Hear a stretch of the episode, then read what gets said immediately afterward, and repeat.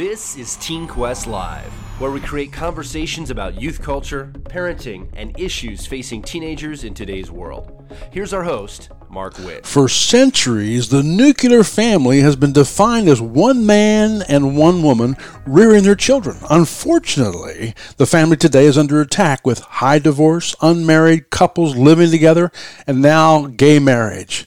Will the family survive? What will the family look like in the future?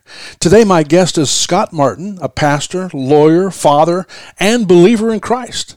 Scott and I will talk about the attack of the family on this edition of Teen Quest Live. Since 1976, Teen Quest has been on the cutting edge of reaching a world of teenagers for Christ. Teen Quest's mission is to share Christ with students throughout the world through mission ventures, special events, teaching, music drama productions, personal evangelism, and camping at the Teen Quest Ranch. Teenagers from all backgrounds and locations come to the Teen Quest Ranch in the Laurel Highlands throughout the year for a camping experience that is second to none. Students come from different parts of the world to the Teen Quest Ranch. Lots of activities from horseback riding, paintball, laser tag to ATV trails. Summer camps, spring and fall camps, and snow camps are some of the opportunities teenagers will experience at Teen Quest throughout the year. Our goal is to win, disciple, and send teenagers to a world that needs Christ. Go to our webpage, teenquest.org, and check out the great opportunities for students. By the way, help us continue this strong outreach by making a generous donation to TeenQuest. Go to teenquest.org forward slash donate. That's teenquest.org forward slash donate. Together, we can reach a world of teenagers for Christ. Well, my guest today is Scott Martin. Scott's great having you on the program today. You're a pastor and a lawyer. Are those two professions, they created a kind of conflict, Scott? Hi, Mark. Uh, thanks for having me on your show. It's a great privilege uh, to be your friend and today your guest. As to your question, you know, I get this a lot, Mark, unfortunately. I think of my occupation as a lawyer as my job and as a pastor, my calling. The latter, of course, being the most important. Right. Um, what this entire process has taught me is to whatever you do, do it all for the glory of God. And I hope I've done both of those things uh, to His glory. Does that sound like a lawyer answer, though? That's fine. Now you live in Pittsburgh, right, uh, Scott? Yes, sir. Pittsburgh. And, and, how many children do you have? Four children. Four children. So, if, and, and, your wife, what's her name? My wife's name is Rachel. Uh, my oldest is Tony uh, followed by Frankie, Josephina, and little Massimo's five years old. So, if anybody knows how to talk about the family, I'm sure you would because you've got a, a wonderful family. And, and, and your church, by the way, what's the name of the? You're over in uh, Fayette County. Correct. Yeah, Connellsville, Pleasant Valley Community Church. And you do a lot of traveling on Sunday to get to the church, don't you? You know, my wife and I were missionaries. We spent three years in Kenya, so we look at our trip down to Connellsville every Sunday as a little mission trip. That's awesome. And you know, we've got to really know you, Scott, as you came to Teen Quest uh, now several times last summer and this winter as one of our camp speakers. And you did an awesome job. And boy, God really is using you to reach kids. You know, I thanks, Mark. I really enjoyed my time down there at Teen Quest. Uh, the kids and your staff and the band. Uh, you know, I those weekends are memorable. I share those pictures with my friends and and my family as just being just great opportunities to share the gospel with young people. That's awesome. Hey, let's talk about the family. Um, you know, during my lifetime, and I, am not a young guy, right, as you know, I've seen the family change so much, and unfortunately, hasn't been good. You know, divorce is becoming the norm. Uh, blended families are the norm. Single moms have to play the role of both mom and dad. And today there's the blended family, the extended family, the single parent family, the family with gay parents, and the list goes on and on. What's happening to the family, Scott? You know, Mark, that's a loaded question, and I think you put it very well. The list goes on and on. Uh, but I do believe that whatever people's opinions are, whether they believe that the family is evolving or de-evolving, I think that it's undisputable that there's been a drastic change in the family unit, uh, even in my lifetime, say over the last 40 years. I grew up in a single parent home with two siblings. We moved around from rental to rental. We survived on public welfare and the charity of others. And, you know, I can recall quite vividly being in that type of family environment and feeling like an oddball, uh, mm. especially mm. when compared to my other friends who had more traditional upbringings. Uh, when I look back on that time in my life, I reflect upon my father who struggled with alcoholism, my mother with depression. And looking back now as an adult, I think they were very much in love, but couldn't work through their personal issues. And I think this prevented them from having a long standing relationship.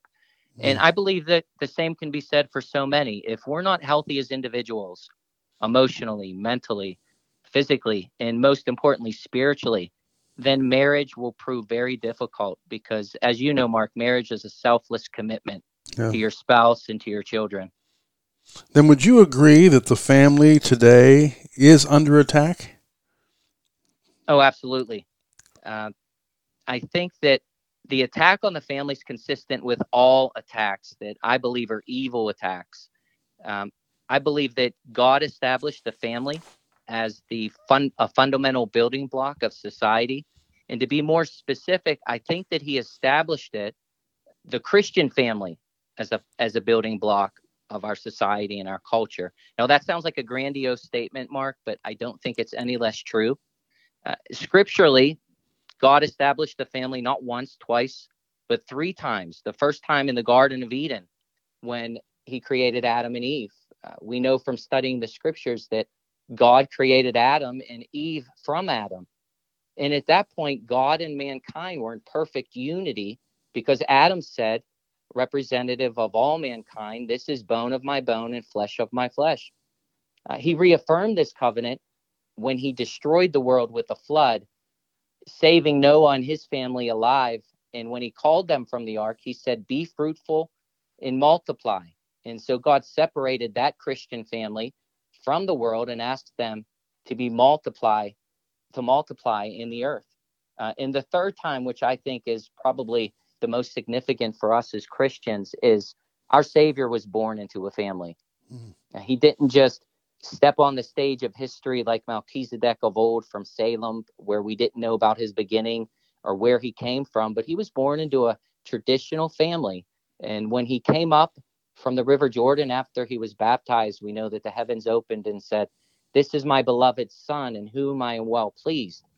And so we have the institution of marriage in the garden, we have the institution of family with Noah, and the institution of the Christian family, I believe, with Christ being raised in Nazareth and entering into public ministry with uh, the blessing of the family and heaven. You know, you know today uh, people are trying to redefine the family. That's and, and we ask the question, how do you define family? And that may be a tough question. Even the dictionary offers multiple definitions for the word family. Uh, a few decades ago, the word family in most people's eyes referred to a mother, a father, and their children. Fast forward today's to today and beyond any personal feelings you may have, you'll find that the family comes in all different forms, and the word can carry a different meaning depending on who you ask. It's unbelievable what's happening. Now, simply put, how do you define the family? Simply put. You, you know, that's actually a personal question for me, Mark, because as I've already said, I grew up in a very untraditional family and from the time I was 13 years old, I didn't live with either one of my parents. I was basically raised on the charity of other Christian families. And, and so, asking me this question, you're, you're probably going to get a very unique perspective. Um, I think that one thing that happened in Jesus's life is helps us understand what it means to be a part of a Christian family. Uh, do you remember when he was teaching the crowd and one person came up to him and said, "Lord, your mother, brothers, are outside wanting to speak with you. And Jesus said, Well, who's my mother and who are my brothers? You know, you know, what was Jesus teaching us? Was he teaching us that he didn't like his family? I mean, that would contradict everything that we've discussed. Or was he teaching us uh, a new perspective on what family is? When I consider this in my own life, I realize that the strongest bonds that I've had in my life are the people that I've served God with. I mean, those are stronger than the natural bonds that I have, even with my parents or with my siblings. Now, ideally for ideally for any of us, the best case scenario is for us to serve God with our natural families as members of the body of Christ. But I think that with this teaching specifically, Christ is teaching us that our family is not only the people that we grow up with, but it's also the people that He brings into our lives uh, to serve Him with. And I believe that those bonds can be stronger than any bonds that we have uh, due to common blood or ancestry. Wouldn't you believe that the obviously the family is the most basic institution as we talk about, but when the family goes, so goes the church. I believe today uh, many churches are in trouble because the families are in trouble, and and then of course the community and the nation we're in trouble. What what do you say?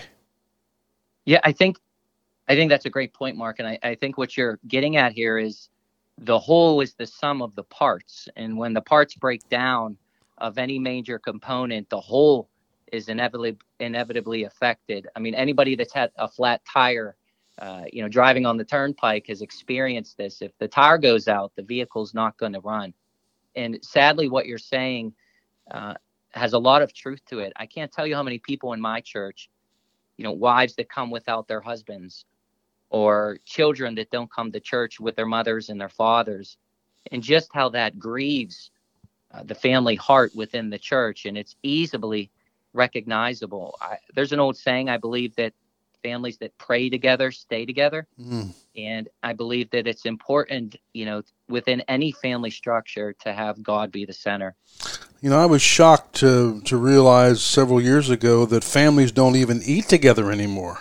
I mean, I grew up in a family where we ate dinner every night together. And uh, I, I, I don't know if you realize this, but uh, even sports programs and, and whatever, uh, school functions, between five and seven used to be sacred because that was mealtime. Today, there is no sacred mealtime because parents don't even eat together with their kids. You know, I was just talking to my kids about this the other day uh, around Easter time. I said, you know what, kids? When me and mom were younger, businesses used to close on Friday, on Good Friday to honor mm.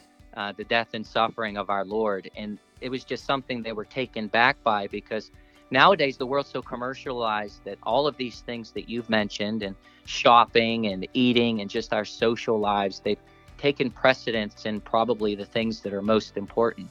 Mm. We have a we have a great tradition in my family, my wife's side of the family, 14 grandkids strong, get together every Sunday uh, we eat a, a, traditional Italian meal together. We sh- pray together. We share. We create and foster an environment for our children to share their faith.